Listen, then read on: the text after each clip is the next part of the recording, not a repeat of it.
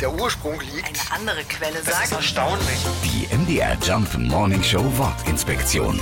einen grünen Daumen haben. Diese Redewendung stammt aus Amerika. Dort haben talentierte Gärtnerinnen und Gärtner a Green Thumb, einen grünen Daumen also. Aber woher kommt die Farbe am Finger? Eine Erklärung könnte sein, dass mit dem Daumen getestet wird, ob die Erde noch feucht ist. Ansonsten muss wieder gegossen werden. Und wer das häufig macht, der hat halt mit der Zeit einen, naja, grün-braunen Daumen. Eventuell sind es auch die Moosränder an Tontöpfen, die für das Grün verantwortlich sind. Wenn man die anfasst, hat man ebenfalls ganz schnell einen farbigen Finger. Die MDR Jump Morning Show Wortinspektion. Jeden Morgen um 6.20 Uhr und 8.20 Uhr und jederzeit in der ARD Audiothek.